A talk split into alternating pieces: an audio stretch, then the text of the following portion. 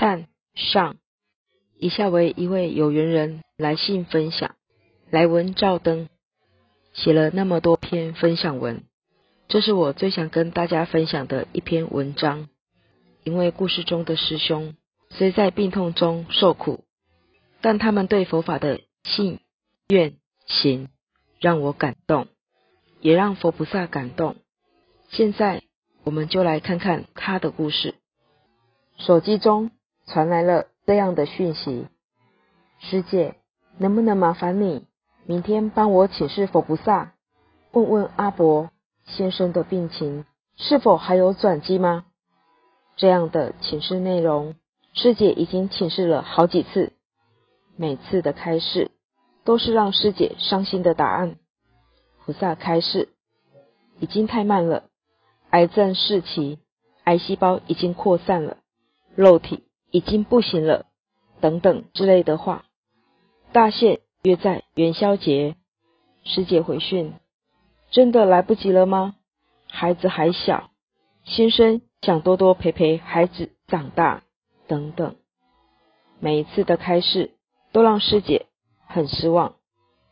时间久了，我不知道怎么跟她说，也不知道该如何鼓励他们。我想起婆婆跟我说过的一句话。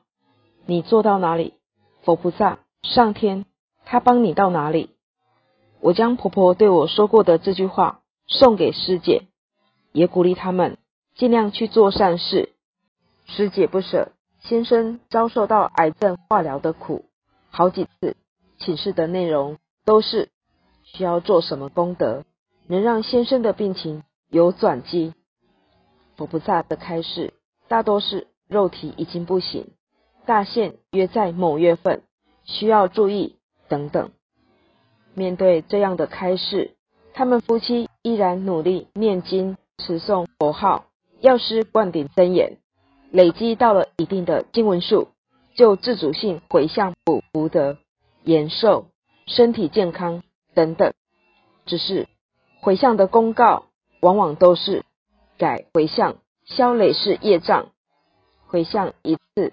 两次、三次等等，都是这样的结果。记得有一次，我跟师姐说，不要再回向延寿了，师兄的肉体已经不行了，无法延寿了。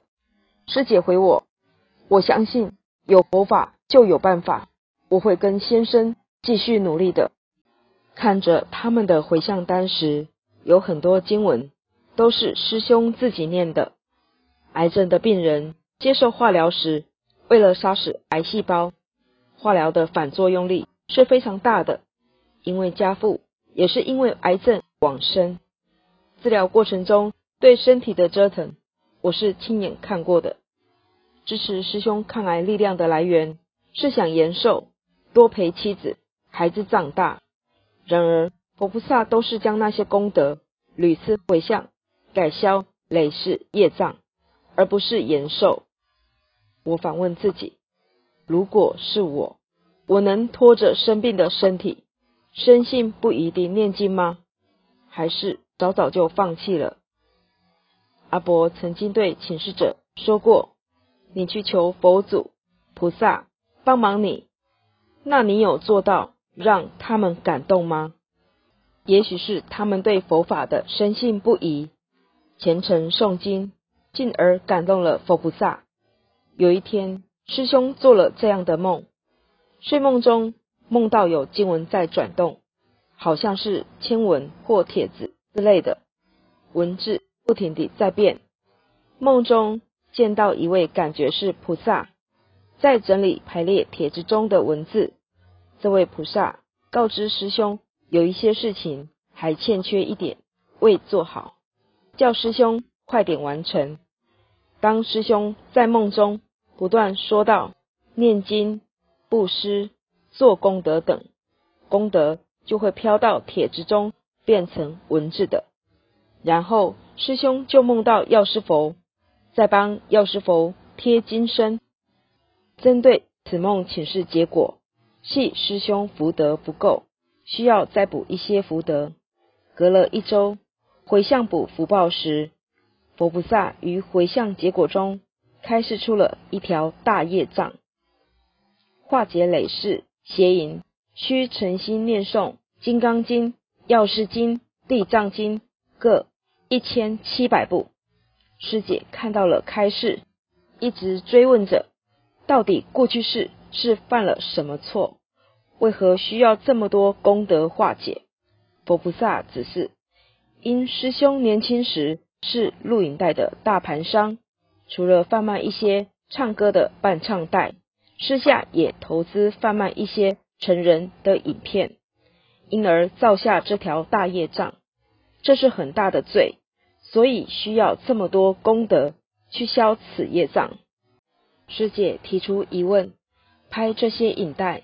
也是娱乐大众，他们只是出资贩卖，为何这样的罪也很重？我回复师姐，上天的律法是很严谨的，并没有因为时代的进步而宽松。如果拍摄出来的影带内容有涉及到邪淫的部分，经由影像的传递，这些不好的内容会影响人的脑视，使人心生邪念。则有参与其中的演员、导演、编剧、工作人员、出版商、贩卖者等等，都是需要背负重大因果的。师兄年少时因为无名，未闻佛法，不知这样做犯了因果，造了这么大的业障。但现在知道了，请师兄对着上天诚心忏悔，忏悔自己所犯下的错。未完待续，分享完毕。曾经，小编针对造福修德相关的问题请示过。若是伟人道德典范师表的人，如本师释迦牟尼佛，又如至圣先师孔子，他们当初道德好，修为好，积功累德，又以身作则，留下经典，影响千古万世的后代人们，度化众生。让人能了解万物真相，能严守道德规范，是否到现在都还是不断地累积福德资粮呢？反之，若是撰写风花雪月、男女欢爱等淫书之作者，一样是借由文字与图像影响世世代代的众生，是否到现在都还是不断地累积罪业呢？佛菩萨指示。度众是佛菩萨的工作，只要众生得意，能了解世间真相，并用心修行，那就是佛菩萨最大的安慰。佛菩萨与古圣先贤不贪图任何一滴福报，然而银书、银本、银片等作者与参与制作者，通常福报消得最快，罪业积得越重，且往生之后需到地狱服刑。直至世上再也没有这本书、这个作品的存在，方能有脱离地府的机会。这如同贩毒与使用毒品一样，使用毒品必然有过失，而贩毒的人有没有过失？答案是有的。阿难在《楞严经》中一开始就差点因魔咒挑起自身淫欲而破坏戒体，其后佛陀解释了四种。经济明慧，其中说到：阿难，云何摄心？我名为戒。若诸世界六道众生，其心不淫，则不随其生死相续。如修三昧，本出尘劳，淫心不除，诚不可出。纵有多智，禅定现前，如不断淫，必落魔道。上品魔王，中品魔民，下品魔女，彼等诸魔。亦有徒众，各个自谓成无上道。我灭度后，末法之中，多此魔民，至圣世间，广行贪淫，为善之事，令诸众生若爱见坑，施菩提路，如教世人修三摩地，先断心淫，是名如来先佛世尊第一决定清净明慧。是故阿难，若不断淫，修禅定者。如蒸砂石，欲其成饭，经百千劫，指名热杀，何以故？此非范本。杀时成故，如以银身，求佛妙果。众得妙物，皆是银根，根本成银，轮转山土，必不能出。如来涅盘，何路修正？必使银机身心俱断，断性亦无。于佛菩提，斯可希冀。如我此说，名为佛说；不如此说，即波旬说。阿伯也说，修行的大忌是邪淫和堕胎。邪淫即没有世间夫妻关系，而行种种夫妻事。许多人不知，以为男女朋友一对一，当下专情就可以。其实那是误解。修行人应谨慎之，中规中矩，凡事要以戒律为准则，莫被开放的思想所误导，破坏自己法身慧命。有以修行人自居者，更要小心，避免自己被误导后，又误导他人。未婚怀孕、堕胎，会得天谴，因犯了邪淫及杀业。淫的影响甚巨，与财一样。皆能使人迷惑，深陷在其中。对于欲出离三界的修行人而言，更是重要。因淫心不除，诚不可出。一不小心失菩提路，自己是否邪淫是自己的事。但倘若有意无意地散播开放思想、邪淫之事，则可能破坏他人法身慧命，便是众生的事。